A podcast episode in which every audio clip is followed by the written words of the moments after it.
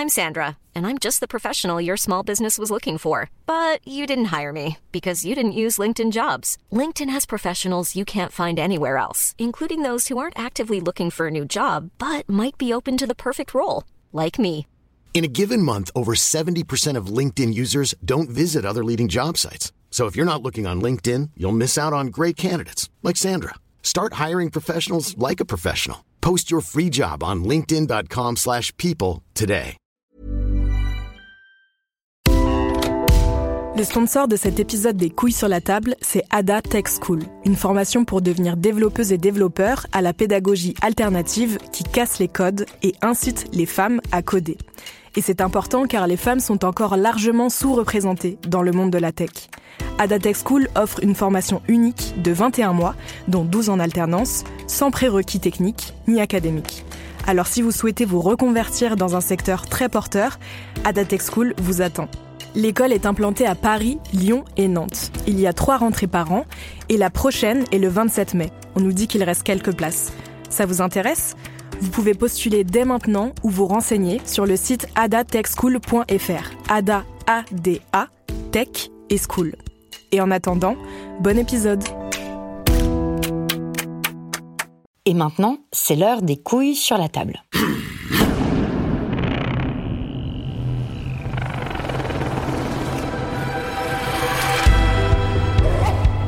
Dans cet épisode, on va parler d'argent. De l'argent qu'on gagne, de celui dont on hérite ou pas, de celui qui reste après une séparation conjugale, de l'argent qui peut s'accumuler ou de celui dont on est privé. On va parler de choses très concrètes comme des pensions alimentaires, des héritages et des liens entre l'accumulation des richesses et le genre. Pourquoi les hommes sont-ils plus riches que les femmes? Et pourquoi le sont-ils de plus en plus? C'est ce qu'on va comprendre en écoutant mes deux invités, autrices d'un ouvrage important qui s'appelle Le genre du capital, publié aux éditions La Découverte. Céline Bessière est professeure de sociologie à l'Université Paris-Dauphine. Sybille Golac est sociologue et chercheuse au CNRS.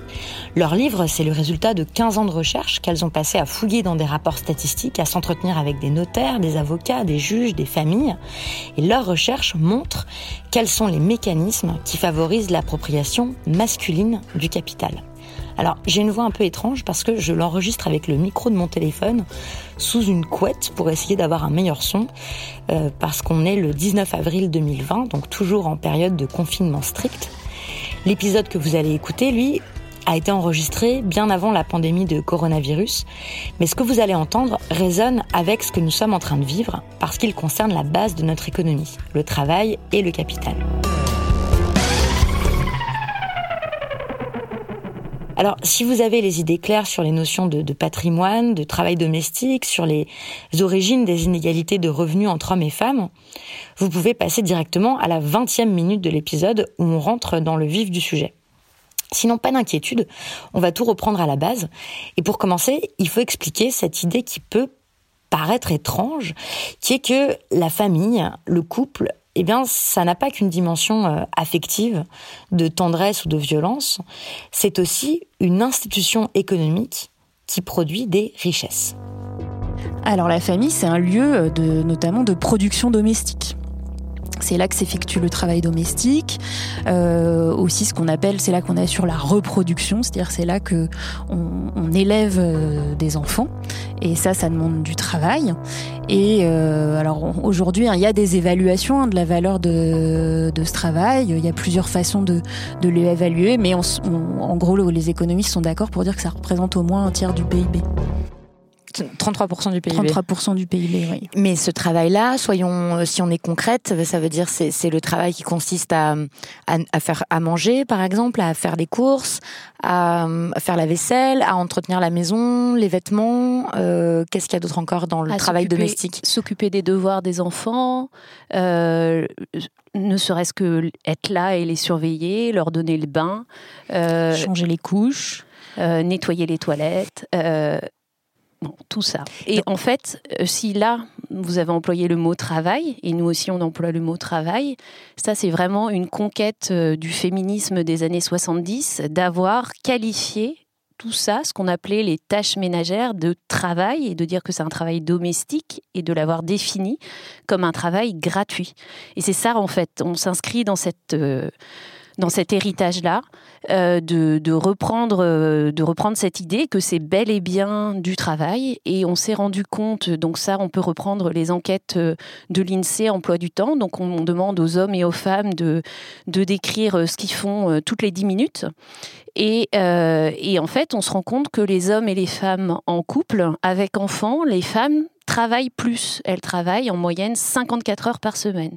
Les hommes travaillent en moyenne 51 heures par semaine. Les hommes ont trois, en moyenne 3 heures de, temps libre en plus par semaine. Exactement. Sauf que deux tiers du travail des femmes n'est pas rémunéré, c'est ce fameux travail gratuit, alors que pour les hommes, ça représente seulement un tiers euh, de travail euh, non rémunéré. Donc pour eux, deux tiers de leur travail est rémunéré, alors que pour nous, euh, les femmes, seulement un tiers du temps de travail est rémunéré, en moyenne bien sûr. Donc ça, là on a parlé de ce qu'on appelait les tâches ménagères qui font partie du travail domestique, mais la famille est aussi un lieu de production de richesse euh, autrement, non? Par exemple, quand la conjointe va aider son mari dans une activité euh, de, je sais pas moi, faire la comptabilité du garage, être la secrétaire médicale de, de son mari médecin, ce genre de choses aussi, non? Oui, oui, ça c'est aussi quelque chose de, de très important. Et c'est pareil, c'est quelque chose qui semblait en recul puisque euh, jusqu'à récemment la part des travailleurs indépendants euh, baissait dans la population active, sachant que les travailleurs indépendants sont très majoritairement des hommes. Et en fait euh, bah, ça s'est stabilisé dans les années 2000 et là j'ai vu, là on commence à constater une vraie augmentation à nouveau de ce travail indépendant sous ses formes classiques mais aussi sous de nouvelles formes plus ou moins détériorées. Hein, liées à l'ubérisation de la société. Euh, donc ce, travail-là gratuit aussi, donc euh, de, de la conjointe, le fait que quand il y a un travailleur indépendant, bah, en fait, il faut aussi faire un peu de compta, euh, assurer des courriers, etc. Bah, il peut être pris en charge gratuitement par la conjointe sans aucune reconnaissance. Et sur le travail domestique aussi, on sait que le temps de travail domestique des femmes a diminué. Alors pas beaucoup parce que les hommes le prennent davantage en charge, plus parce que euh, euh bah euh, y a, voilà la machine à laver le linge, les plats surgelés, voilà les plats surgelés. Et ça, il faut aussi avoir en tête que les enjeux environnementaux, ils font que il y a des familles où le travail domestique il a à nouveau augmenté. Quand on fait le choix d'avoir des couches lavables, de tout cuisiner, de bio. Tout cuisiner bio, etc. Et eh ben c'est une quantité de travail domestique que quelqu'un doit assurer. Et majoritairement, c'est les femmes qu'ils le font. En quoi ça, c'est une production de richesse? En quoi ce travail domestique, c'est pourquoi est-ce qu'on dit que c'est une production de richesse?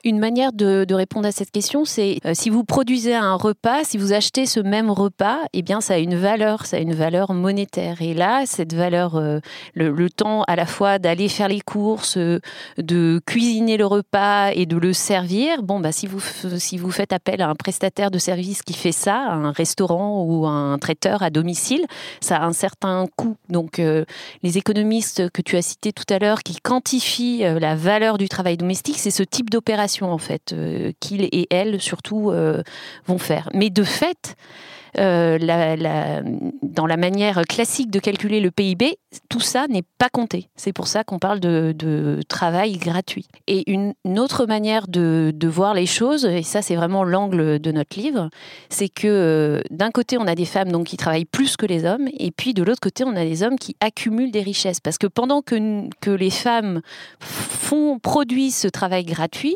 les hommes, eux, font du travail euh, rémunéré.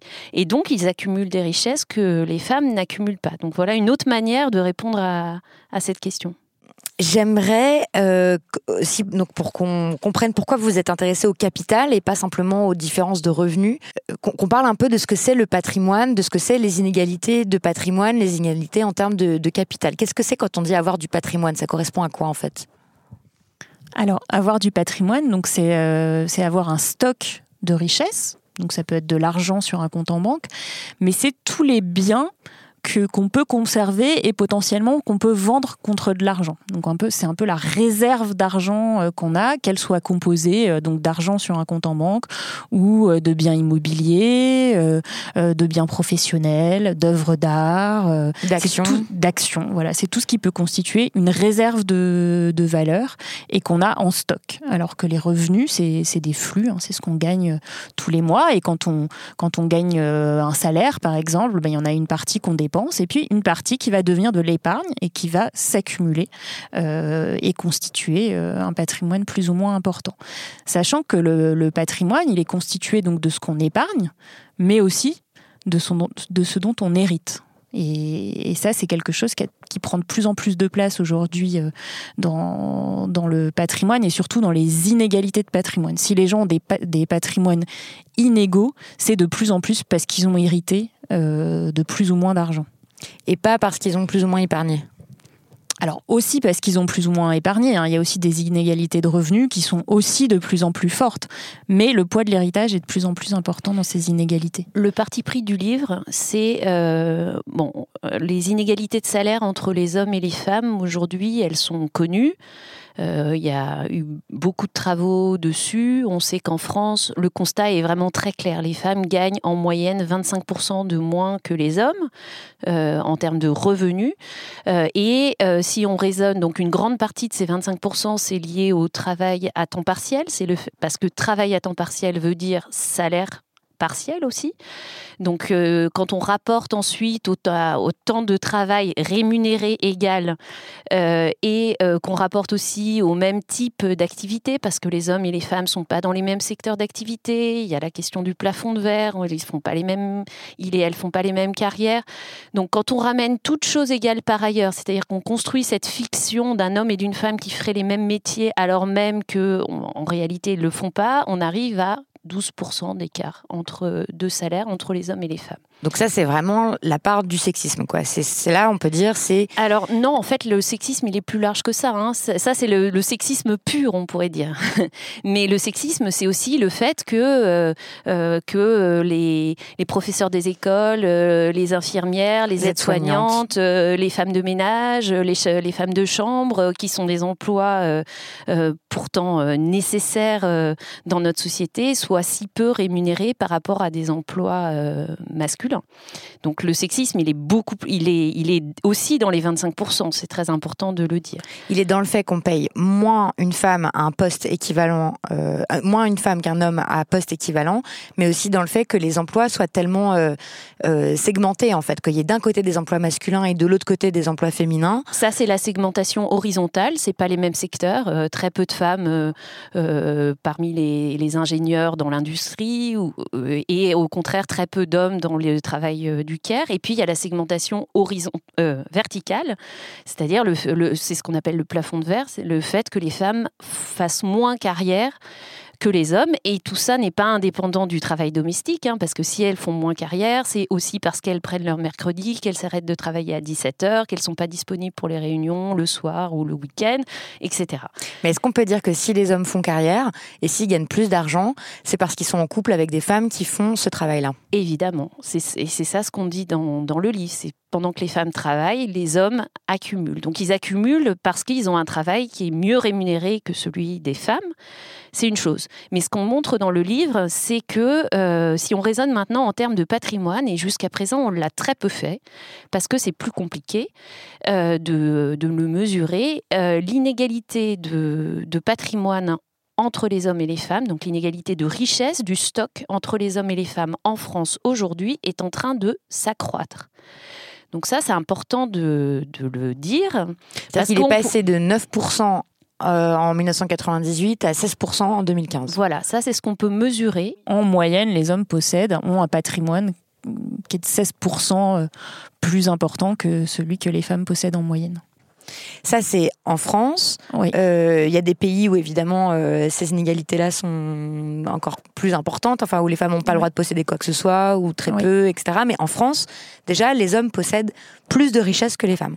Oui. oui. Et Alors, surtout, ça augmente. Surtout, ça augmente parce que ce qu'il faut noter, c'est que ces inégalités, elles pourraient paraître pas très importantes. Les 16%, ils sont moins importants que les 25% d'inégalité de revenus. Mais il faut bien avoir en tête que pendant longtemps, et c'est sans doute pour ça qu'en 98, on mesurait seulement 9% euh, d'inégalité, euh, les gens donc étaient le plus souvent mariés sous le, ce qu'on appelle le régime légal, c'est le régime par défaut, c'est-à-dire la communauté de biens euh, réduite aux acquets. En gros, tout ce qu'ils possédaient officiellement appartenait moitié-moitié à l'un et à l'autre. Ce qui fait que les inégalités de revenus, bah, euh, monsieur euh, gagne plus que madame, mais on met tout dans le même euh, pot commun et au final chacun possède la moitié. Donc les inégalités de patrimoine, elles étaient invisibilisées en fait dans, dans, le, dans le mariage. Et, et, ce qui, et ce qui se passe aujourd'hui, qui est impressionnant, c'est que alors même que les femmes sont plus présentes sur le marché du travail, que malgré tout, les inégalités de salaire se sont un peu réduites. On n'est pas du tout encore arrivé à l'égalité, mais elles se sont un peu réduites. Et eh ben, les inégalités patrimoine, au contraire, elles se sont creusées. Et, c'est ça qu'on voulait, euh, qu'on voulait étudier, interroger, et comprendre pourquoi. Et interroger aussi le rapport entre le creusement de ces inégalités et celle des inégalités entre classes sociales, puisque les inégalités entre classes sociales ont aussi augmenté. En fait, donc on voit que les hommes ils possèdent plus que les femmes voilà, et que ces inégalités-là, elles sont en train de s'accroître. Et puis, on voit aussi que euh, la richesse en France, elle n'est pas répartie également, évidemment, entre les ménages. Alors, déjà, il y a la moitié de la population qui possède presque rien. Donc, 50% euh, de la population qui détient seulement 5% du patrimoine total. Donc là, on a, on, a, des gens qui, en moyenne, détiennent euh, même pas quelques, quelques milliers d'euros. Ensuite, on a 40% de la population qui détient 40% du patrimoine. Et puis les 10% les plus riches qui, eux, à eux seuls, détiennent 55% du patrimoine. Et ces inégalités-là, elles sont, euh, elles sont en, augmentation. Comme le montrent euh, donc les travaux de l'économiste euh, Thomas, Piketty.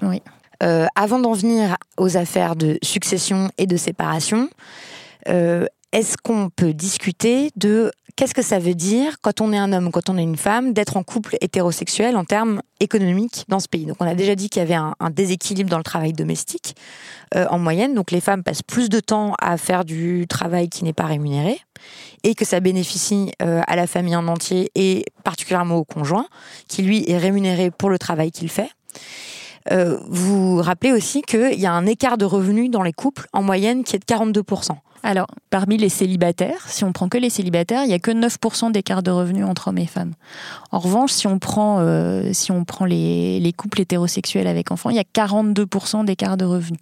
Donc ça, c'est le résultat en partie de ce qu'on a déjà décrit, qui est le fait que les femmes prennent en charge les tâches domestiques, tandis ce qui libère du temps pour les hommes pour faire carrière. Donc ça accroît les, les écarts euh, entre hommes et femmes. Et ces inégalités-là, euh, ces inégalités économiques-là, elles viennent s'additionner à d'autres inégalités qui sont un peu moins connues et qu'on essaye de mettre en avant. Une des premières, elle est, liée à l'écart d'âge euh, entre conjoints. En moyenne, il y a deux ans et demi d'écart d'âge euh, entre les hommes et les femmes en couple. Et les situations dans lesquelles l'homme est plus âgé sont beaucoup, beaucoup plus fréquentes que les situations dans lesquelles soit ils ont le même âge, soit la femme est, est plus âgée. Et ça, ça fait une première inégalité parce qu'en général, du coup, quand les hommes se mettent en couple, ils sont plus avancés dans leur carrière et ils ont déjà constitué une petite épargne. Donc ils ont plus d'argent et euh, par ailleurs, ils sont déjà installés dans la vie professionnelle, ce qui va faire, on essaie de le montrer au travers de plusieurs exemples, qui vont un peu, enfin, que euh, euh, ils vont imposer un peu les, contraintes liées à leur carrière professionnelle à leur conjointe qui elle n'est pas vraiment entrée dans une carrière et du coup ça paraît moins coûteux qu'elle qu'elle fasse des, des, concessions.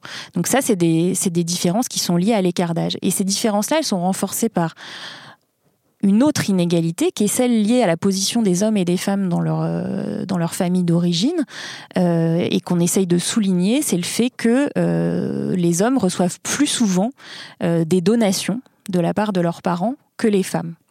Ce qui fait que quand ils arrivent en couple, ils ont plus souvent déjà hérité de quelque chose, d'autant plus qu'ils sont un petit peu plus âgés, donc ils ont encore plus de chances d'avoir hérité de, quelque chose.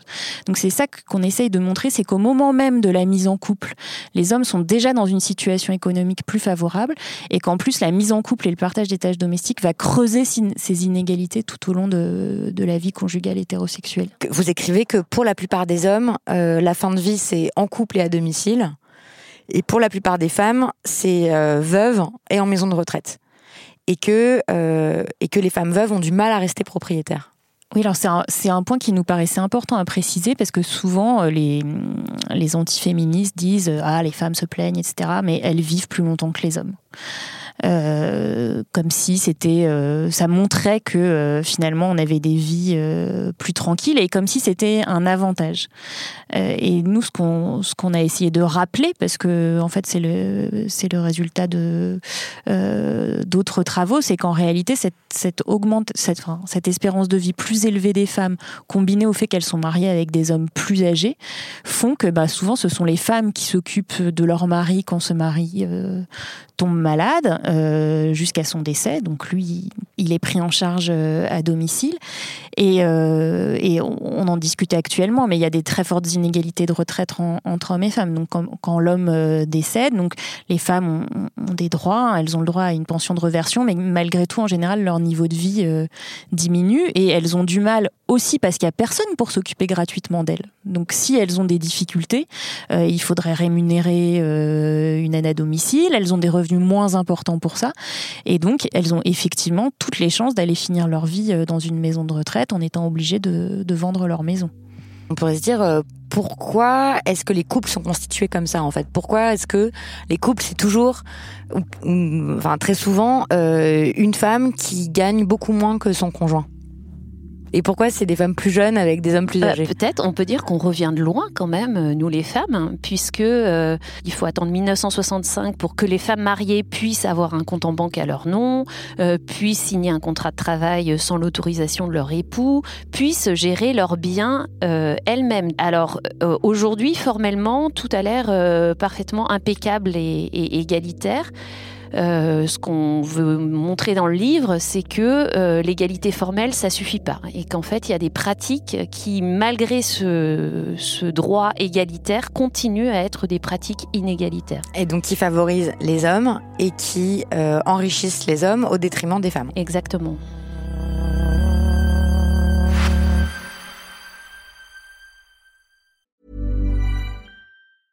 Ready to pop the question? The jewelers at BlueNile.com have got sparkle down to a science with beautiful lab grown diamonds worthy of your most brilliant moments. Their lab grown diamonds are independently graded and guaranteed identical to natural diamonds, and they're ready to ship to your door. Go to Bluenile.com and use promo code LISTEN to get $50 off your purchase of $500 or more. That's code LISTEN at Bluenile.com for $50 off. Bluenile.com code LISTEN.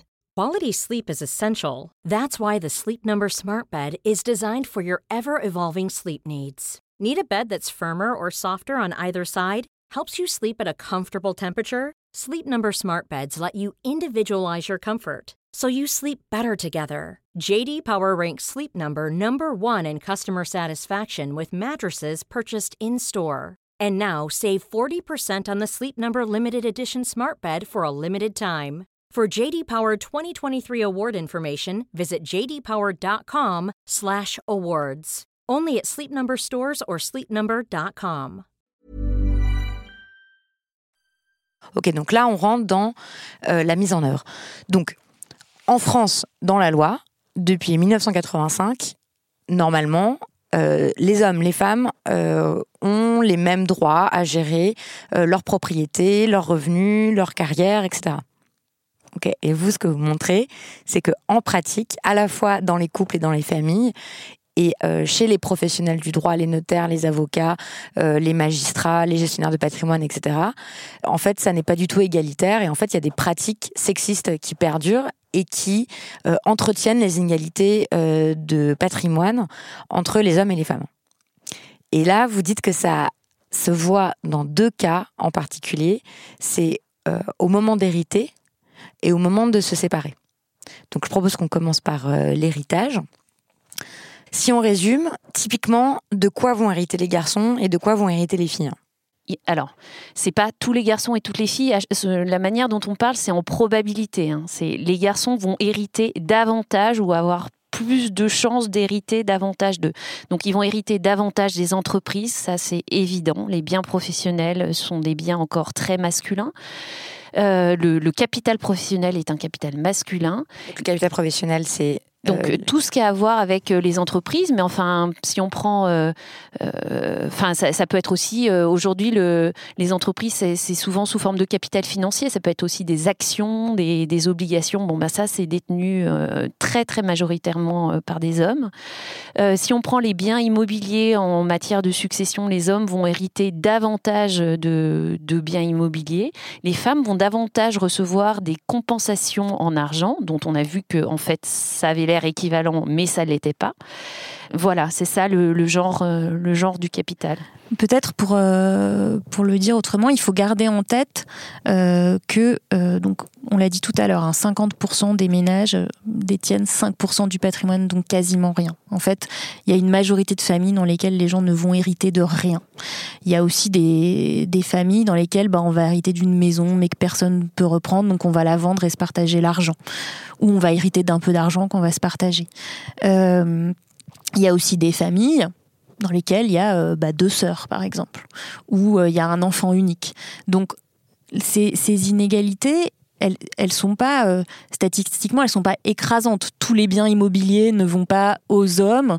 les femmes n'héritant jamais que d'argent. Non, il y a des femmes qui héritent de maisons, des, voilà, des hommes qui n'héritent de rien ou d'un peu d'argent.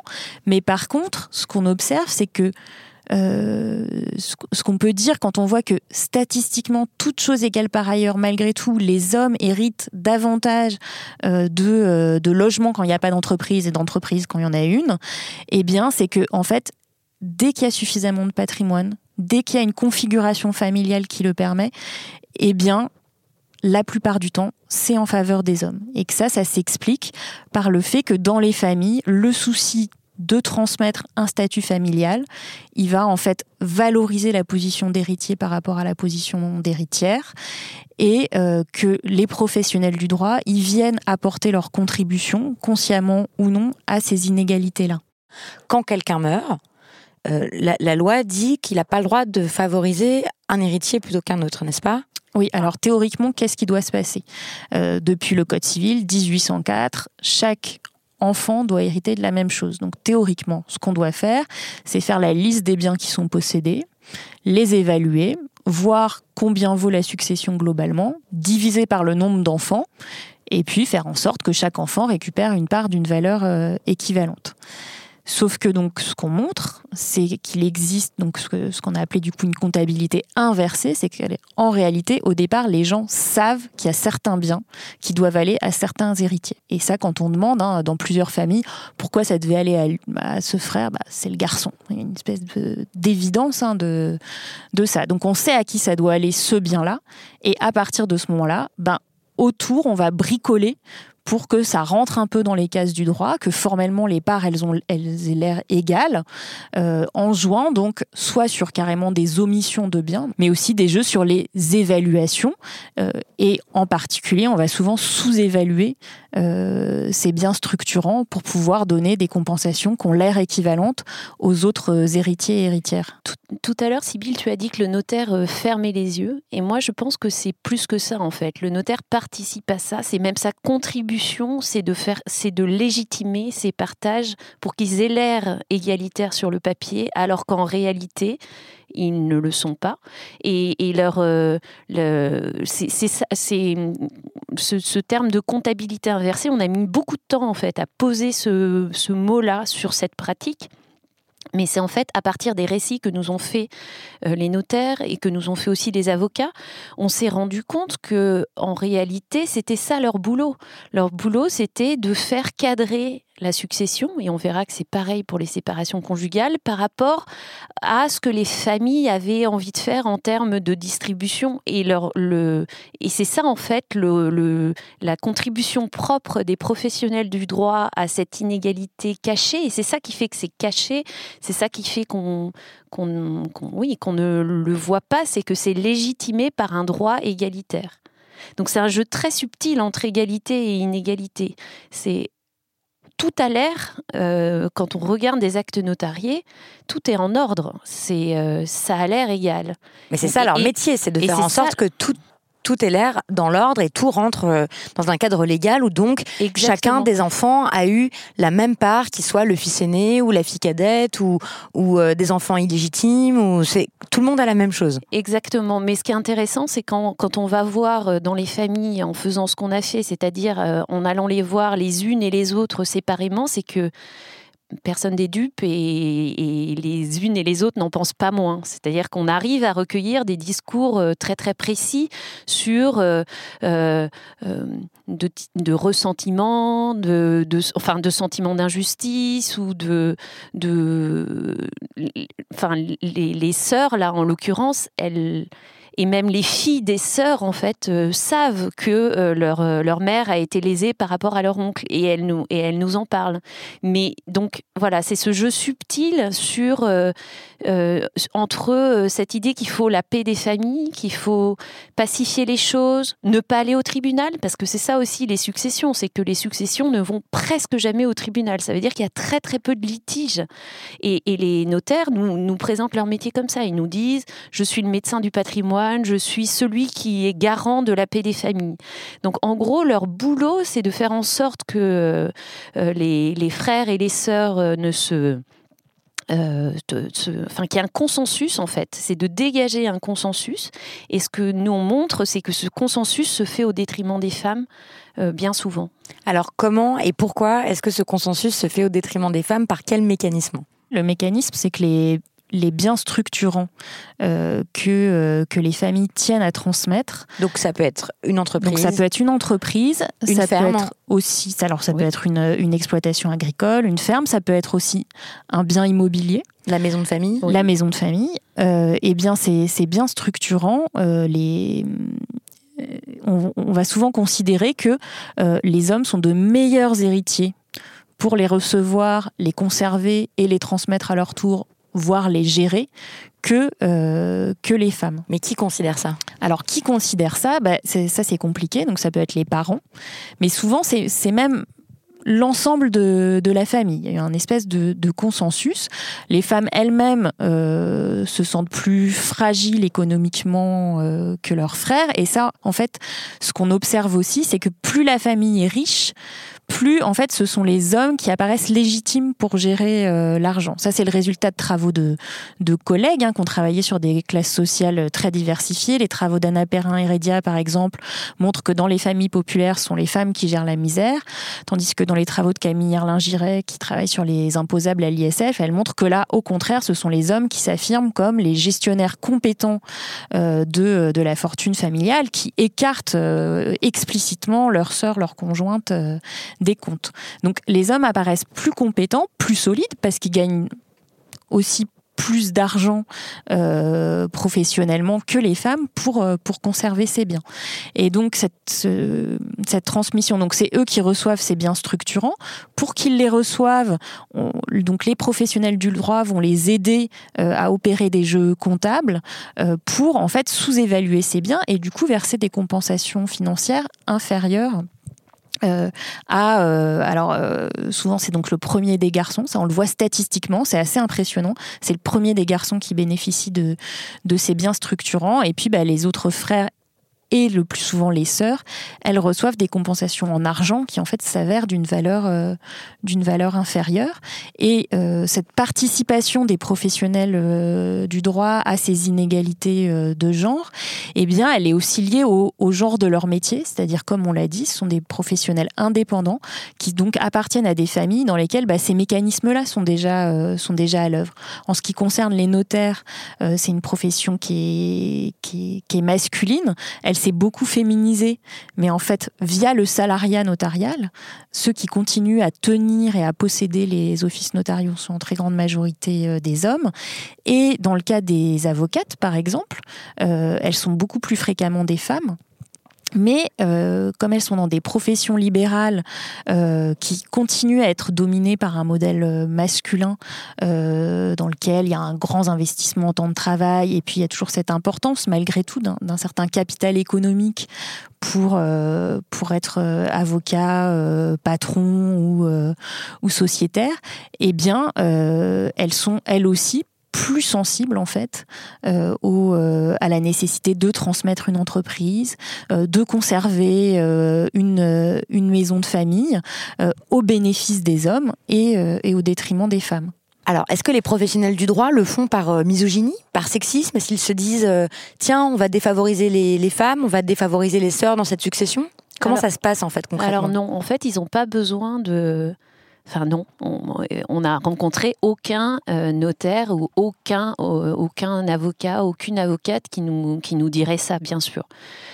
Euh, justement, c'est plus subtil que ça. Et c'est ce qu'on a appelé une logique de la pratique. C'est que, y compris, on a, on a un bon exemple pour ça, c'est une avocate qui est euh, qui d'ailleurs dans son barreau, donc ça se passe dans l'ouest de la France, dans son barreau, elle est réputée euh, féministe, euh, de, bien, elle est réputée aussi d'être extrêmement compétente, notamment sur ces enjeux patrimoniaux. Elle a une formation, elle a une formation en droit des, en droit patrimonial, je crois, avant de devenir, avant de se spécialiser sur le droit de la famille. Donc elle est, elle est très compétente, elle est féministe. On l'a vu à l'œuvre avec ses clientes. Elle, elle, enfin voilà, on peut pas rêver d'une meilleure avocate. Eh bien même cette avocate-là, en fait, euh, on, a, on a constaté que euh, et elle, nous le dit elle-même, euh, cette logique de la comptabilité inversée, il est très très très difficile de, de la renverser. Et, et, donc du coup, il n'y a pas besoin d'être, il a pas besoin d'être euh, idéologiquement euh, euh, macho pour mettre en œuvre pour mettre en œuvre ça. Parce que ce que vont nous dire les professionnels du droit c'est que c'est une logique pragmatique. C'est qui peut garder la maison? Qui a les moyens de rembourser le, crédit d'une maison? Qui a les moyens de racheter les parts de ce frère et sœur dans une succession? Eh bien, bien souvent, comme les hommes sont plus riches que les femmes, comme ils ont des revenus plus importants que, que les femmes, eh bien, ils vont avoir davantage les reins financiers pour, euh, pour, euh, pour acheter les parts euh, de leurs sœurs. Donc il y a une espèce de logique implacable de la pratique. L'inégalité renforce l'inégalité d'une certaine façon. Donc on a vu comment ça se passe au niveau de la succession. Maintenant, on va voir comment ça se passe au niveau de la séparation. donc vous, vous avez étudié avec toute une équipe de recherche le traitement judiciaire des séparations conjugales. Vous avez assisté à des centaines d'audiences. Euh, vous avez eu accès à des milliers de dossiers de divorce et de séparation dans toutes les classes sociales, qu'il y ait du patrimoine, qu'il n'y en ait pas. Et euh, vous dites que le moment de la séparation, c'est vraiment le moment où les inégalités économiques entre les hommes et les femmes éclatent au grand jour. C'est là qu'on se rend compte que, en fait, euh, ce qui était invisible parce qu'on prenait en compte juste la richesse du ménage, quand le ménage éclate, là, on se rend compte de qui a quoi, en fait. Vous, vous écrivez que les femmes, en fait, après une rupture, euh, les femmes sont davantage appauvries que les hommes. Oui. Alors ça, c'est des données euh, qui ont été établies euh, par des collègues et qui sont très solides en France parce qu'elles sont des données fiscales. C'est l'inégalité de revenus, donc toujours en flux, un an après une séparation, que ce soit un divorce ou une rupture de Pax.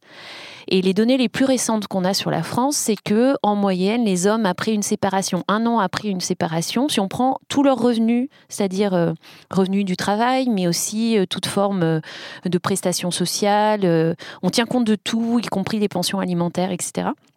Les hommes perdent 2,5% de, de, en termes de revenus, donc de niveau de vie, et les femmes environ 20%. Donc ça, euh, ça c'est des données extrêmement solides euh, qui, a, qui ont été faites dans plein de pays. Euh, donc les chiffres varient un petit peu, mais en gros, voilà, les hommes perdent quasiment rien en moyenne en termes de revenus. Ils se séparent. Quand ils se séparent un an après, et les femmes, elles ont une chute de, de, leur niveau de vie un an après.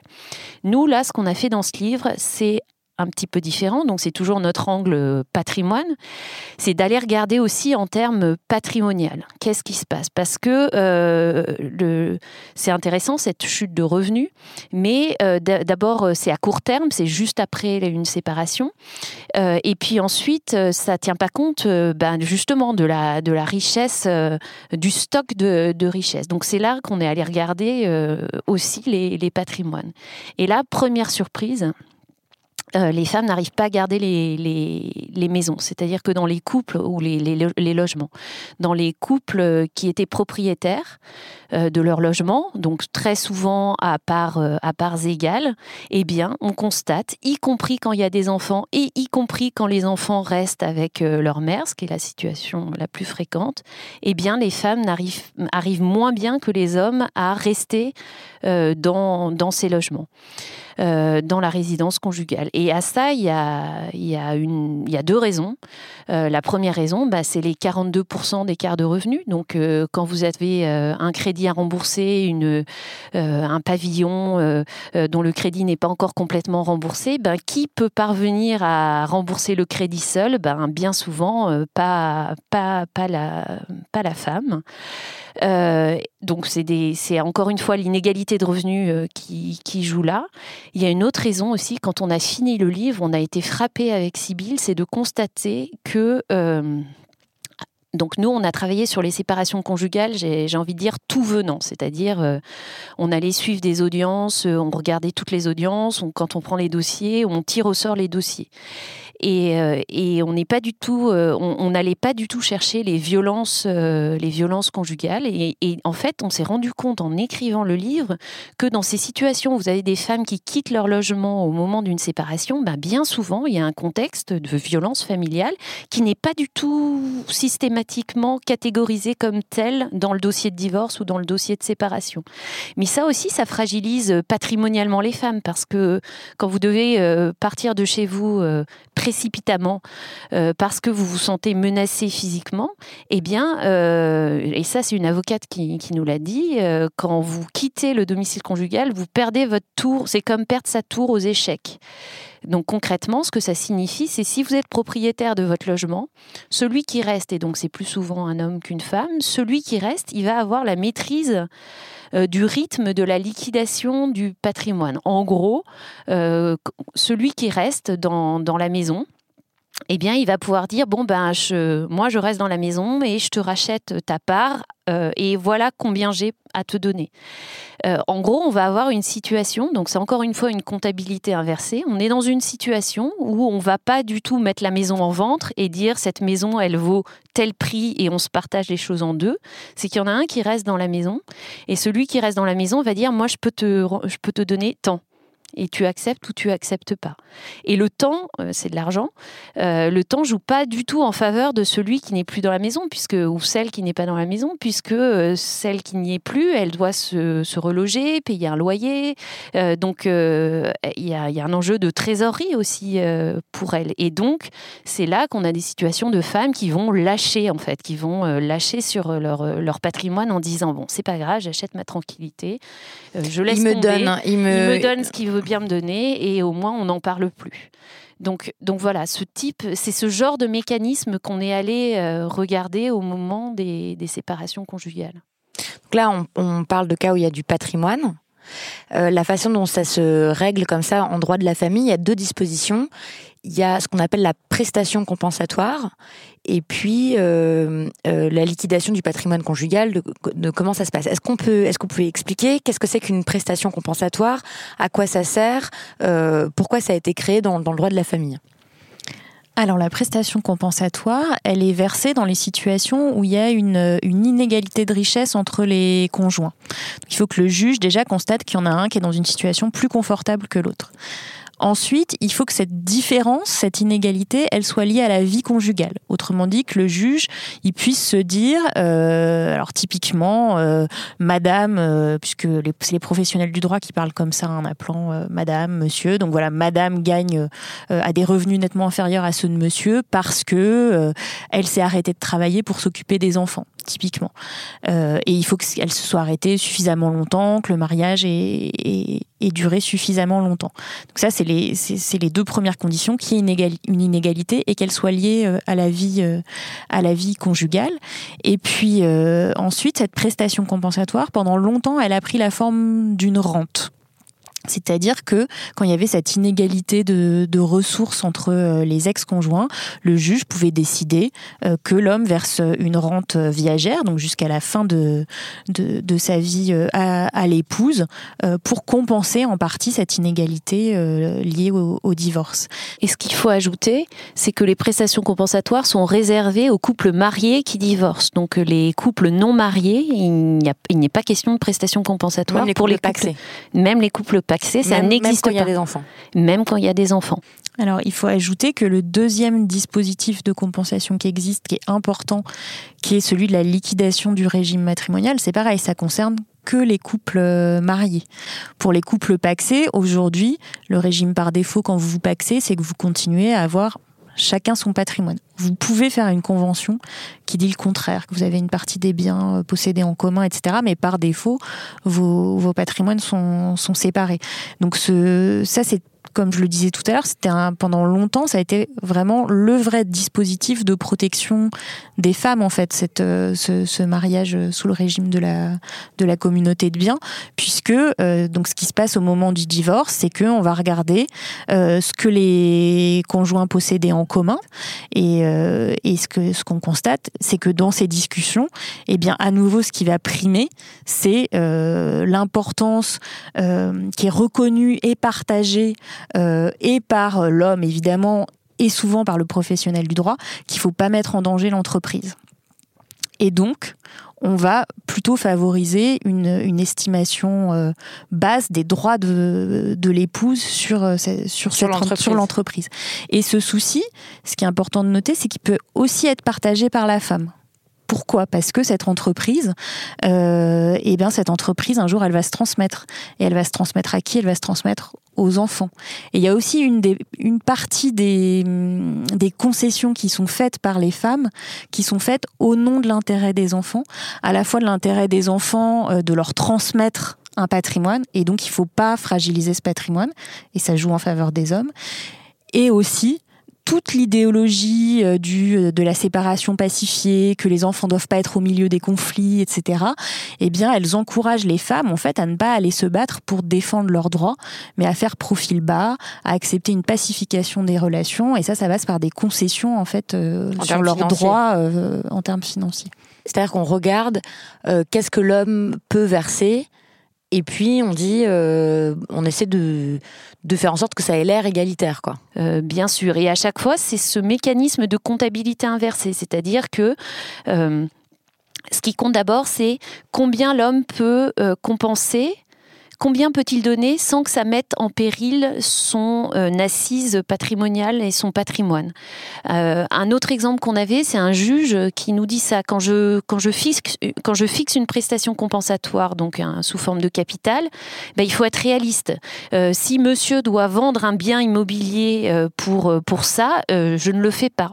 Donc là, on voit bien, c'est un juge qui nous dit ça. Il est en train de nous dire euh, le, le, patrimoine et la transmission du patrimoine dans la lignée prime sur la compensation euh, versée à l'ex-épouse. Exactement.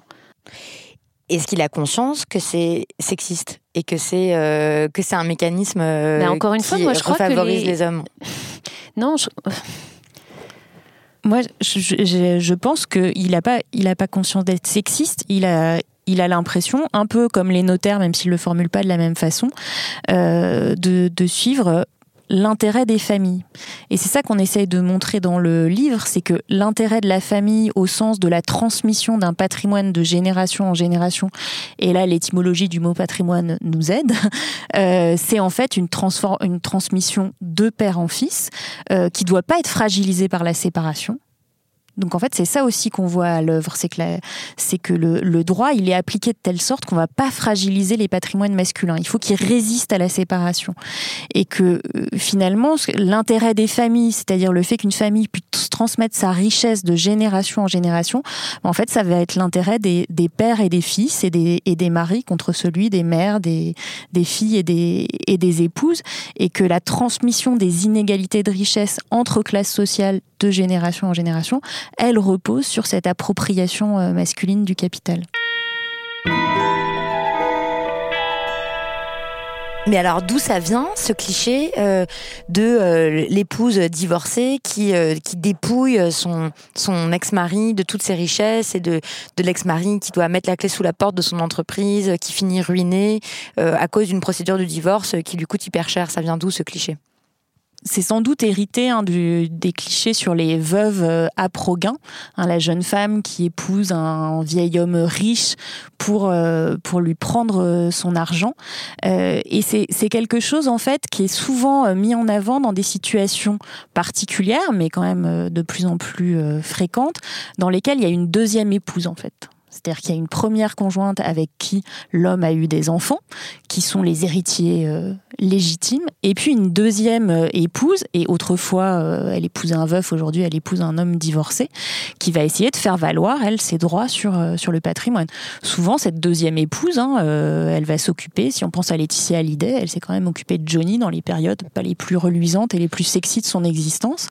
et finalement, ce qu'on lui reproche, c'est de dépouiller les héritiers légitimes, en particulier David Hallyday, qui est chanteur, musicien comme son père, et qui apparaît aux yeux de tout le monde comme euh, voilà cet héritier légitime, capable, compétent en fait de valoriser le patrimoine. Alors là, au sens large de son père, pas que le patrimoine financier, mais mais le patrimoine aussi, euh, euh, comme musical, et culturel, et, de faire vivre la mémoire de son père, etc. Voilà. Mais même quand il n'y a pas d'enfant, j'ai l'impression d'avoir beaucoup vu des, fictions ou des oui, comme c'est passé comme ce stéréotype-là du, de l'homme ruiné par son divorce. Mais en fait, les hommes ne sont pas ruinés par leur divorce. D'abord, ils sont pas ruinés par leur divorce. Et en fait, cette image, elle, elle part de l'idée que finalement les hommes méritent leur richesse et les femmes méritent leur pauvreté. Et que du coup, tout ce que va réclamer l'ex-épouse est illégitime.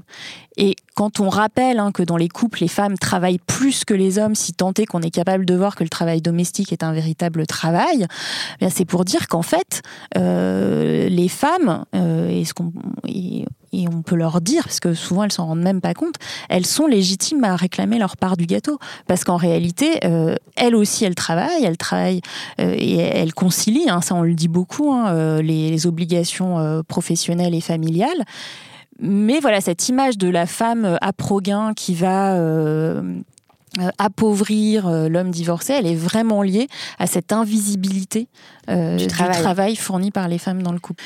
Et souvent, les juges fixent, ne fixent pas de prestations compensatoires ou fixent des pensions basses aussi parce que ils considèrent que les hommes n'ont pas les moyens de les payer et comme en plus ils veulent pas aller grignoter le patrimoine familial ou en tout cas c'est bien structurant dont ils considèrent qu'il est de l'intérêt, y compris des enfants, de ne pas aller le grignoter. Et eh bien en fait, il reste très peu d'argent pour, euh, pour rémunérer ce travail gratuit, qui est aussi un travail que, euh, que, les, que les juges considèrent comme, euh, comme évident. C'est-à-dire, nous, il nous a fallu un peu de temps pour comprendre la différence entre ces juges et nous. Parce que voilà, des femmes qui sont assez proches de nous par les diplômes qu'elles détiennent, elles sont très diplômées, bon, elles gagnent plus d'argent que nous. elles elles tiennent des discours sur l'autonomie financière euh, des femmes qui sont assez proches de ceux qu'on pourrait tenir. Mais la différence, c'est que, euh, on le voit, elles ont, donc en particulier les plus âgées d'entre elles, mais c'est vrai aussi pour les plus jeunes, elles ont adapté leur carrière euh, à celle de leur euh, de leur mari. Euh, elles ont, elles s'occupent, c'est elles qui gèrent les enfants, la maison. Donc et c'est aussi la charge mentale et tout ça. Voilà, et c'est et c'est pas considéré comme un travail. Elles-mêmes, elles ne le considèrent pas comme un travail. Alors elles expliquent que c'est quand même difficile mais, euh, mais c'est de l'ordre d'une évidence qu'elles remettent pas en cause, que c'est aux femmes de gérer ça. Et en fait, c'est ça dont on s'aperçoit dans toutes ces procédures judiciaires, et c'est valable pour, pour le coup, les justiciables de tous les milieux sociaux, c'est que les femmes sont là pour s'occuper des enfants, pour s'occuper des, des, tâches domestiques et que à aucun moment il est question de, rémunérer ça. C'est une évidence naturelle et autant quand un père va libérer son mercredi, euh, on va trouver ça formidable et le mettre à son crédit. Euh, si une femme le fait, c'est de l'ordre de l'évidence. Et si elle ne le fait pas, si elle dit je voudrais qu'il s'occupe des enfants le mercredi, là on va avoir des juges qui vont être complètement décontenancés, choqués et qui vont le dire et qui en le disant vont dire ça va vous paraître peut-être sexiste que je dis ça, mais là quand même c'est choquant, son enfant c'est la patate chaude. Donc euh, vraiment il y a ce, cette, cette, euh, cette, invisibilité et cette évidence du travail domestique gratuit euh, féminin. Ok, je voudrais qu'on parle des pensions alimentaires, de comment on fixe le montant des pensions alimentaires. En général, c'est la mère qui a la charge des enfants et le père a éventuellement un droit de visite, mais dans l'immense majorité des cas, les couples sont d'accord sur comment ça se solde, comment ça se règle cette histoire. Ouais, dans, dans l'immense majorité des cas, ils sont d'accord sur le fait que c'est la mère qui doit s'occuper des enfants qui doit avoir ce qu'on appelle la résidence principale. Et puis le père a un droit de visite et d'hébergement. Alors celui qu'on appelle classique, c'est un week-end sur deux, la moitié des vacances scolaires, mais ça peut être plus que ça, euh, un peu moins. Euh. Et donc ce, que, ce qui a été montré par, euh, par un rapport du ministère de la Justice, c'est que globalement, les pères obtiennent ce qu'ils veulent dans 93% des cas et les mères dans 96%. Donc il n'y a pas vraiment de conflit sur, sur qui doit s'occuper des enfants. Les conflits sont essentiellement sur les pensions alimentaires, donc qui la plupart du temps euh, sont dues par les pères aux mères. Et là, ce qu'on constate, c'est que, euh, en gros, il y a deux configurations. Soit le père gagne pas beaucoup d'argent, et à ce moment-là, vraiment, ce qui détermine le montant de la pension alimentaire, c'est le revenu du père, en gros, c'est sa solvabilité, c'est qu'est-ce qu'il peut verser. Qu'est-ce qu'il peut verser sans trop porter atteinte à son niveau de vie, parce qu'un propos récurrent qu'on qu'on entend chez les juges, c'est que euh, il faudrait pas décourager les pères de travailler. Donc en particulier ces pères de classe populaire qui sont un peu précaires. Euh, ben ça, c'est dans la tête des juges. Hein. Il est vraisemblable que, que ça correspond pas forcément à une réalité, mais ils imaginent que s'ils vont mettre une s'ils mettent une pension trop élevée, bah, je sais pas, le père va, euh, va, arrêter de travailler pour se déclarer euh, insolvable, que de toute façon, il payera pas la pension qu'il est, qu'il est censé euh, payer. Et puis, dans les cas où il y a un peu plus de marge de manœuvre, là, c'est intéressant parce que les juges commencent à discuter des besoins des enfants. Et ce dont on s'aperçoit, c'est que ces besoins des enfants, ils les réduisent vraiment à des coûts comme euh, euh, combien coûte l'école, la cantine, euh, les loisirs. À aucun moment on considère comme coût de l'enfant le coût du temps partiel par exemple. Le fait que les, femmes doivent se mettre à temps partiel pour s'occuper des enfants. Voilà, adaptent leur carrière en fait pour s'occuper des enfants. Ça, c'est jamais pris en considération et c'est ça qui fait que les montants des pensions alimentaires en fait sont relativement bas. Et quand on disait que euh, que les juges ne tiennent compte donc que du revenu du père euh, la plupart du temps, ça veut dire qu'ils tiennent compte donc ni de, du revenu de la mère, est-ce qu'elle gagne beaucoup d'argent ou peu d'argent, mais du coup, ils tiennent pas compte non plus des besoins des enfants. Autrement dit, s'il y a une mère qui gagne peu d'argent, qui était en couple avec un père qui lui-même euh, est au SMIC, par exemple, bah, il va être déclaré un, euh, il va être déclaré impécunieux, on va lui fixer une toute petite pension. Et quand euh, les mères font remarquer au juge, mais comme ça, j'y arrive pas, je vais pas boucler mes fins de mois, voilà, on a assisté à des audiences où les juges répondent, bah oui, la, la pension ne correspond pas à vos besoins, mais en fait, vos besoins, c'est aussi ceux des enfants, mais elle correspond aux moyens de, monsieur. Et en fait, à partir de ce moment-là, c'est aux mères de se débrouiller pour réussir à s'en sortir euh, avec leurs enfants. Et ça, ça veut dire quoi concrètement aussi? Ça veut dire bah, c'est elles qui vont devoir faire toutes les demandes euh, auprès des administrations pour toucher, par exemple, euh, des allocations familiales. Donc auprès de la CAF. Voilà. Auprès de, vous, vous écrivez qu'au moment de la rupture, les mères de classe populaire, elles sont enfermées, et c'est vos mots, dans une posture de mendiante auprès des administrations euh, et des institutions. En fait, euh, ça, c'est quelque chose qu'on a souvent vu euh, au tribunal des couples. C'est. Euh, bon, déjà, dans, dans 8 cas sur 10, ce sont les femmes qui sont à l'origine des procédures, hein, parce que c'est une question de survie pour elles, en fait. En gros, comme elles ont la charge des enfants et que il faut passer devant un juge ou il faut avoir un jugement pour bénéficier de l'allocation de, soutien familial de la CAF, eh bien, les femmes vont être à l'origine de la procédure. Donc, elles ont préparé leur dossier, c'est du boulot en fait. Il y a un boulot administratif de faire valoir ses droits. Et on voit donc des femmes qui arrivent avec des dossiers hyper préparés, des budgets et des hommes qui en, face euh, parfois sont absents. Il y avait un, il y avait un tribunal euh, dans un département rural où il y avait énormément de routiers et les routiers ils étaient jamais là en fait aux audiences. Ils étaient absents. Et puis quand ils sont là, eh bien ils arrivent les mains dans les poches. Donc eux ils ont rien préparé. Ils n'ont pas de justificatif. Ils n'ont pas de justificatif. Ils n'ont pas leur feuille de paye. Euh, ils ont quand c'est des affaires hors divorce, euh, ils n'ont pas nécessairement un avocat non plus, donc euh, ils arrivent vraiment les mains dans les poches. Et on voit ces femmes euh, qui ont beaucoup investi dans leur procédure face à des hommes qui sont complètement, en, complètement en retrait. Et donc là, ce qu'on a voulu souligner dans le livre, c'était bah, c'était le fait que les femmes, elles, elles doivent sans cesse réclamer réclamer leur dû. Mais quand on pense aussi aux pensions alimentaires, donc un, truc tout simple, vous touchez une pension alimentaire, elle est censée être valorisée tous les ans. Bon, et eh ben si, si, si, la femme ne réclame pas sa revalorisation de sa pension alimentaire auprès de son ex-conjoint, euh, bah, elle sera jamais revalorisée, la pension alimentaire. Mais réclamer à son ex-conjoint une revalorisation qui va être de peut-être 3 euros, 4 euros par mois. Enfin, vous voyez, est-ce que ça vaut... est-ce que, non, est-ce que ça vaut le coût d'un conflit d'un... Donc en fait, euh, ben, on peut imaginer que bien souvent, elles ne, sont pas, elles ne sont pas revalorisées, les pensions alimentaires. Et puis on sait par ailleurs euh, qu'il y a environ 40% des pensions alimentaires qui sont jamais payées. Et là, c'est pareil. Euh, le coût des procédures, en fait, pour euh, recouvrer. pour les pensions alimentaires, même s'il y a eu des mesures euh, prises il y a quelques années, euh, qui est censée donc cette agence de recouvrement des pensions alimentaires, mais qui en fait, vous, je, vous entends soupirer parce qu'en fait ça marche pas. Bah oui, voilà, très mal. voilà, c'était déjà là en fait. On a fait des annonces flamboyantes comme quoi désormais la CAF allait recouvrir les les les, les, pensions, de pensions les, impayés de pensions alimentaires. En réalité, euh, on fait des annonces de dispositifs qui existaient déjà et qui fonctionnent pas vraiment. Donc donc, euh, donc voilà, donc tout ce travail, on a, on a voulu insister là-dessus, sur tout ce travail qui est euh, là encore complètement invisible, mais qu'on demande aux femmes de faire. Juste pour qu'elles puissent toucher ce à quoi elles, ont, le droit.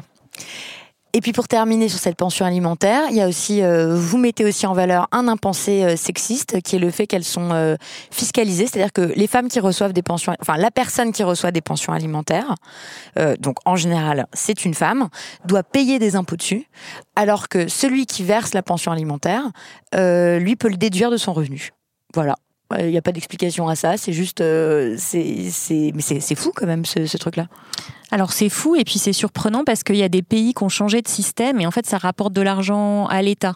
Pourquoi ça rapporte de l'argent à l'État? Parce que quand l'impôt sur le revenu il est progressif, les femmes elles ont des revenus nettement inférieurs à ceux de leur ex-conjoint.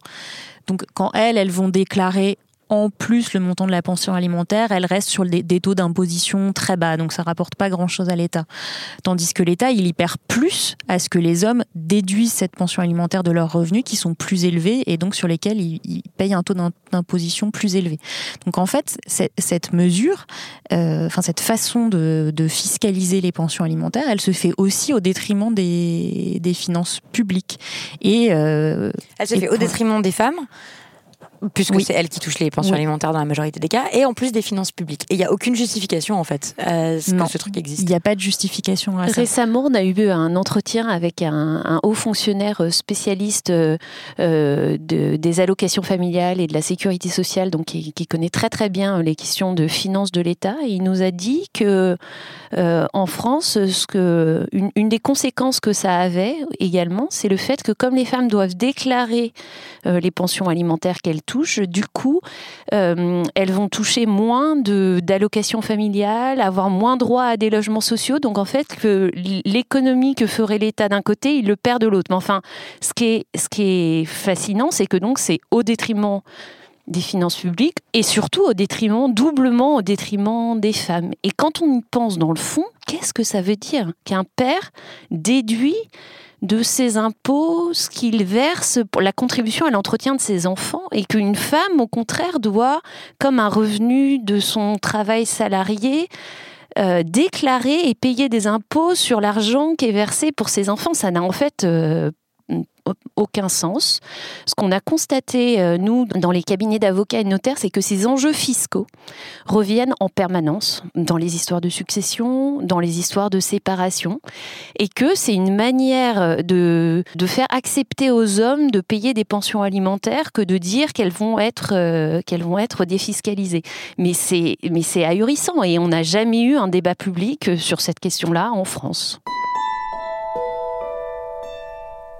Une fois qu'on a dit tout ça, qu'on a vu qu'il y avait donc, tous ces dispositifs, tous ces impensés, tous ces mécanismes qui font que les inégalités de patrimoine entre hommes et femmes euh, augmentent. Qu'est-ce qu'on peut en tirer comme leçon collectivement? Est-ce qu'il y a des politiques publiques euh, qu'il faudrait, qu'on pourrait mettre en œuvre pour éviter que euh, les inégalités de patrimoine s'accroissent? Qu'est-ce que vous vous dites, vous? Là, vous sortez un peu de votre rôle de chercheuse, mais quelles conclusions vous en tirez après 20 ans de recherche sur ce sujet? Bon, alors évidemment, à la lecture du livre, on voit bien qu'il y a un certain nombre de choses qui pourraient être mises en place là, tout de suite. Euh, cette histoire de fiscalisation des pensions alimentaires, euh, euh, étendre les, mécanismes de compensation, type prestations compensatoires aux couples non mariés, les pensions de réversion, les étendre aussi aux, couples non mariés. Donc, il y a un certain nombre de de j'allais dire, de petites choses, enfin de choses qu'on pourrait faire là tout de suite. Mais en fait, si on les prend les unes et les autres, indépendamment les unes et les, des autres, euh, on va pas y arriver. C'est pour ça que notre livre, euh, on fait pas des recommandations politiques de, de ce type, parce qu'il nous semble que le problème, il est bien plus profond et il porte peut-être sur deux points. Donc euh, l'un, c'est la question du travail domestique.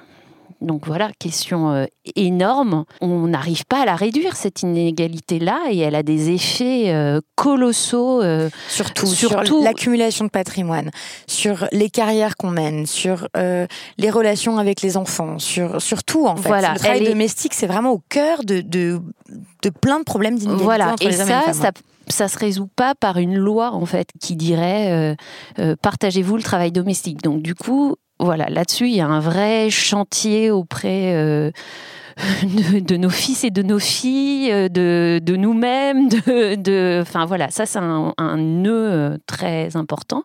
Le deuxième, c'est la question de la, de la propriété en fait, de de ben voilà quand on renvoie les hommes et les femmes à la famille et à la propriété et l'accumulation du capital privé euh, c'est pas bon pour les inégalités entre les classes sociales et c'est pas bon pour les inégalités entre les hommes et les femmes. Donc là, typiquement, en ce moment, avec la question euh, sur les retraites, on a un, voilà, on a un cas euh, bien pratique et concret d'un recul du système de retraite par répartition en faveur d'une accumulation patrimoniale privée. Ben ça, ça va pas dans le bon sens pour les femmes pour les femmes et pour euh, et pour les et pour les plus modestes en fait, pour les pauvres aussi. Et les deux les deux vont ensemble. On va pas arriver à réduire les inégalités économiques euh, entre que ce soit de revenus ou de capital euh, entre les classes sociales si on s'attaque pas aux inégalités entre hommes et femmes et vice versa. En fait, elles sont vraiment liées. Et ça c'est toute la force de, votre livre et tout ce que ça montre.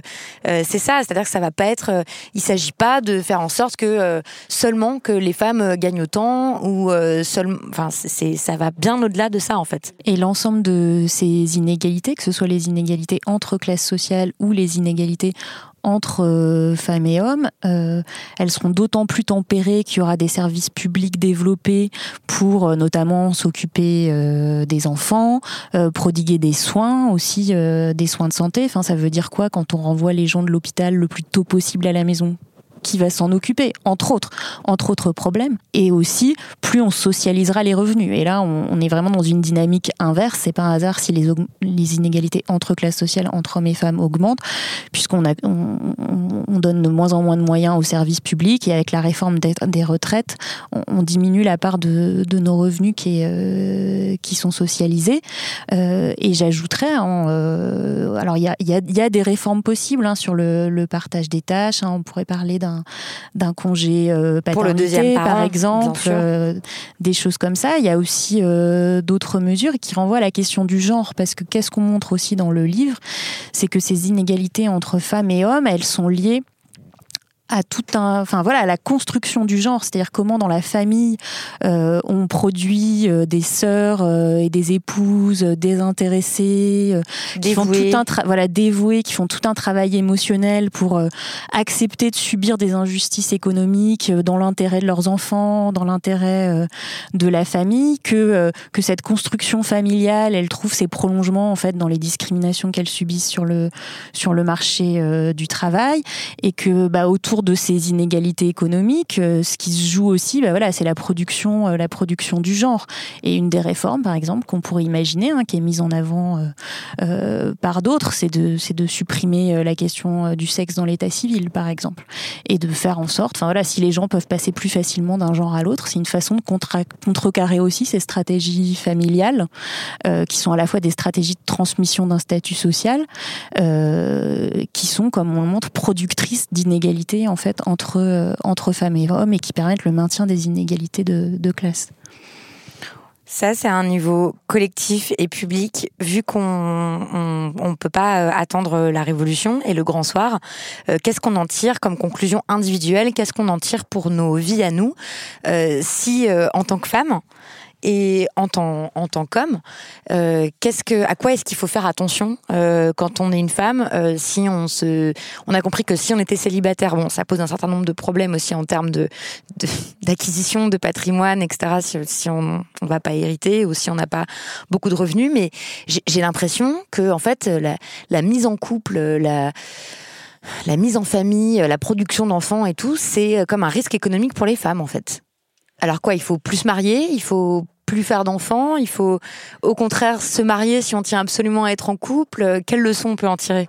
Bon, moi je dirais que la première leçon, celle que je dis à mes amis euh, depuis que je travaille sur ces questions-là, c'est d'abord ne pas se désintéresser des questions économiques. Donc ne pas faire les filles et se dire, se tenir à l'écart, se dire bon, pour pas me friter avec mon frère, ma sœur, mon conjoint, pour acheter ma séparation, je, je lâche sur euh, l'enjeu économique. J'ai déjà envie de dire ça aux femmes, en fait, euh, que ces questions économiques et ces questions de capital, bah faut les regarder en face, euh, les, les, affronter et, peut-être que ça sera au détriment de la paix des familles, mais, mais enfin, euh, peut-être que ça vaut le coup aussi, quoi.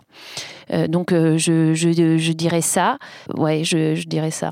Moi, je dirais aussi qu'on peut, on peut compter autrement dans le couple. souvent, on se dit l'autonomie financière, finalement, c'est participer au moins à égalité financièrement avec mon conjoint dans le couple. Et euh, alors ça, c'est des il y a plusieurs recherches qui ont montré ça, c'est que parfois, bah, comme hommes et femmes, par exemple, se partagent le loyer, sans compter que souvent, c'est bah, c'est les femmes qui vont acheter les vêtements des enfants, etc. Donc, à la limite, elles dépensent même plus pour le couple que leur conjoint qui gagne plus. Bah, au final, lui, il épargne beaucoup plus qu'elle. Et bah, voilà, on pourrait imaginer que dans les couples, les gens fassent le point sur qu'est-ce qu'ils mettent de côté par mois et se dire que peut-être le but c'est d'égaliser ça plutôt que d'égaliser les dépenses et que les femmes se disent aussi que euh, il y a deux choses, il y a l'autonomie financière et il y a l'autonomie économique. Et je trouve qu'une des choses qui montre bien en fait euh, la différence entre les deux, c'est euh, combien certains hommes ont du mal à se débrouiller quand c'est leur femme qui meurt avant eux parce qu'ils savent pas faire la cuisine, ils savent pas faire le ménage. Et de se, dire finalement que, euh, bah, certes, on gagne moins d'argent, peut-être on apporte moins d'argent dans le couple, mais on fournit un, travail et, euh, et, au fond prendre conscience en fait de, de, la valeur euh, que, du travail qu'on fournit. et que ça, ça nous rend légitime en fait à demander des compensations financières il faut se préoccuper euh, des questions d'argent, des questions de patrimoine, repenser la comptabilité euh, dans le couple. Je me dis aussi, c'est ce truc de, de, par exemple, de partager les dépenses, alors même que les revenus sont pas les mêmes. Ça, c'est pour moi, euh, en fait, finalement, l'apport du livre, c'est d'être arrivé à se dire ça. C'est que d'un point de vue des normes, bon, c'est vraiment, vraiment rare maintenant. Enfin, quoique, c'est pas vrai. Parfois, on peut rencontrer euh, euh, des, des, gens qui sont en faveur de, l'inégalité. Bon, ça, ça devient rare quand même. La bataille des normes, je dirais qu'on l'a gagnée, mais maintenant, c'est la bataille des pratiques. Et tant qu'on n'aura pas gagné cette bataille des pratiques, c'est-à-dire cette chose toute simple, en effet, quand on gagne 42% de moins de, que son conjoint, qu'est-ce que ça a comme sens de, de partager en deux les, dépenses? C'est c'est pas juste en fait. Donc du coup maintenant il faut aller il faut enfin voilà faut se enfin, inventer des pratiques et puis les populariser et puis en parler. Moi, je me souviens que quand j'étais en, couple avec un, un, mec qui gagnait trois fois plus euh, que moi, euh, au début, on partageait tout comme si on était en colocation. Puis après, je lui avais dit, mais c'est quand même pas juste parce que toi, pendant ce temps-là, tu peux mettre de l'argent de côté et moi, j'ai plus rien. Et puis, il avait des goûts de luxe en matière de céréales et tout ça. Alors, euh, moi, ça m'embêtait. Enfin, il y, avait tout ce truc-là. Et, on avait dit, bon, d'accord, alors en fait, on va faire au prorata de, de, de ce qu'on gagne. Mais ça avait beaucoup choqué. Euh, les gens autour de nous et ses parents particulièrement qui trouvaient ça euh, vraiment euh, et qui, trouvaient que j'exploitais financièrement leur fils à cause de ça. Et, quand j'en ai parlé à des amies, elles m'ont dit qu'elles n'avaient pas eu l'idée en fait de ce truc-là. J'étais restée sur le truc de oui, on gagne pas pareil, mais on va dépenser les, on va, on va partager les dépenses à égalité. Bah, Tant que le couple reste ensemble, ça se voit pas trop, mais au moment où ils séparent, ben, c'est là qu'on voit qu'il y en a un qui s'est enrichi et l'autre non. Donc ça rejoint aussi ce que disait Titu Lecoq qui a écrit un livre euh, sur le, travail domestique et, la charge mentale, euh, où elle disait mais en fait il faut parler de ça quoi en couple, il faut parler de, travail domestique, qui fait quoi? Et il faut parler d'argent. Et c'est vrai que de par notre socialisation de genre, euh, les filles sont pas encouragées à, parler d'argent en fait et à réclamer de l'argent et, à s'y intéresser. Exactement. Pour terminer, Céline Bessière, quelle est l'œuvre d'art que vous voulez recommander Ou l'œuvre tout court? Alors c'est un, un, film, alors c'est exactement dans le fil de tout ce qu'on s'est raconté, c'est le film Marriage Story. Euh, qui, est, euh, qui est très facile à voir, c'est sur Netflix en, en ce moment. Ah oui, c'est avec Adam Driver et, Scarlett Johansson. Exactement, et c'est euh, Noah Bombard, le, le réalisateur. Alors, j'ai vu ce film deux fois dans, les, dans les derniers mois. Alors, en général, je déteste tous les films qui ont à voir avec les divorces. parce que souvent je trouve qu'au cinéma c'est extrêmement faux par rapport à la réalité. Alors là on est aux États-Unis et ce que je trouve juste euh, dans ce dans ce film, bon, c'est que euh, c'est subtil. C'est euh, c'est un peu le couple idéal. Ils sont, ils sont magnifiques tous les deux. On voit pourquoi ils se sont aimés et on voit aussi de façon très subtile tout un tas de, de choses sur comment elle l'a suivi dans sa, dans sa carrière professionnelle à lui, comment en fait petit à petit, elle a sacrifié des choses, euh, euh, elle, pour lui, que lui s'en est en fait même pas vraiment rendu compte. Euh, que bah, que c'est évident que c'est elle qui doit s'occuper davantage de, son enfant et c'est pas qu'il aime pas son enfant enfin il a vraiment l'impression d'être un bon père et il est un bon père en fait euh, et puis ensuite, on les voit dans la machine judiciaire. Euh, c'est assez drôle aussi, je dois dire, ce film. Euh, et on les voit se, se, friter. Les scènes, les scènes de conflit sont à la fois horribles et, et en même temps drôles et, et réalistes. Et réalistes, ouais. Et, et donc, voilà, j'aime bien ce film. Super, merci. Ouais, moi je voulais vous inviter à lire ou relire Les Black et Mortimer de Jacobs les vieux parce que euh, si vous les relisez, je les ai lus moi pendant mon enfance, j'ai régulièrement lu euh, ces BD là euh, et, et, récemment en les reprenant, j'ai remarqué qu'il y avait certains tomes dans lesquels il y avait aucune femme. Quand je dis aucune femme, c'est aucune femme qui parle, mais aussi aucune femme du tout. Par exemple, dans Le Secret de l'Espadon, je crois que sur les deux tomes, on n'en voit aucune, y compris parmi les figurants, les scènes de rue, les scènes de guerre, etc. Et je trouve que c'est intéressant parce que ça montre, euh, enfin, imaginons une BD où il y aurait que des femmes. On s'en rendrait immédiatement compte. Ce serait le sujet, ce serait. Euh, et, là, on voit comment dans nos sociétés, on peut, euh, y compris moi, petite fille, lire les aventures des Black et Mortimer en imaginant qu'il peut y avoir des guerres mondiales sans qu'aucune femme n'intervienne et n'ait le moindre rôle dans tout ça en fait. Et je trouve ça montre bien à quel point euh, ben, tout, ce que, tout ce que font les femmes, le travail qu'elles mènent peut, être socialement totalement euh, invisibilisé. Et je trouve, voilà, c'est une, une, bonne expérience que, que de les relire et d'essayer de comprendre, mais comment c'est possible en fait qu'on lise ces BD sans s'en rendre compte.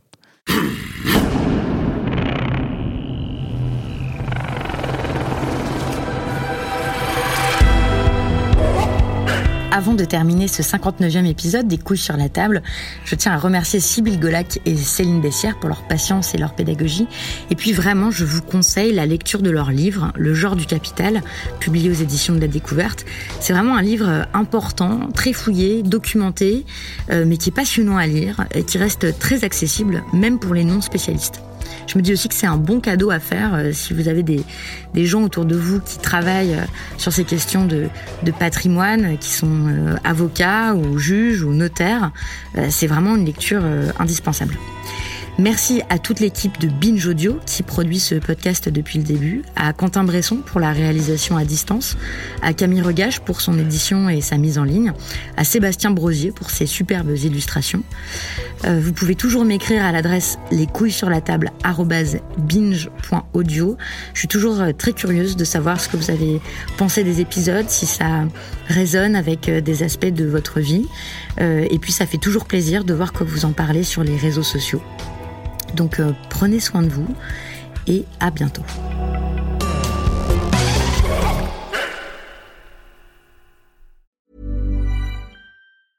A lot can happen in the next three years. Like a chatbot may be your new best friend.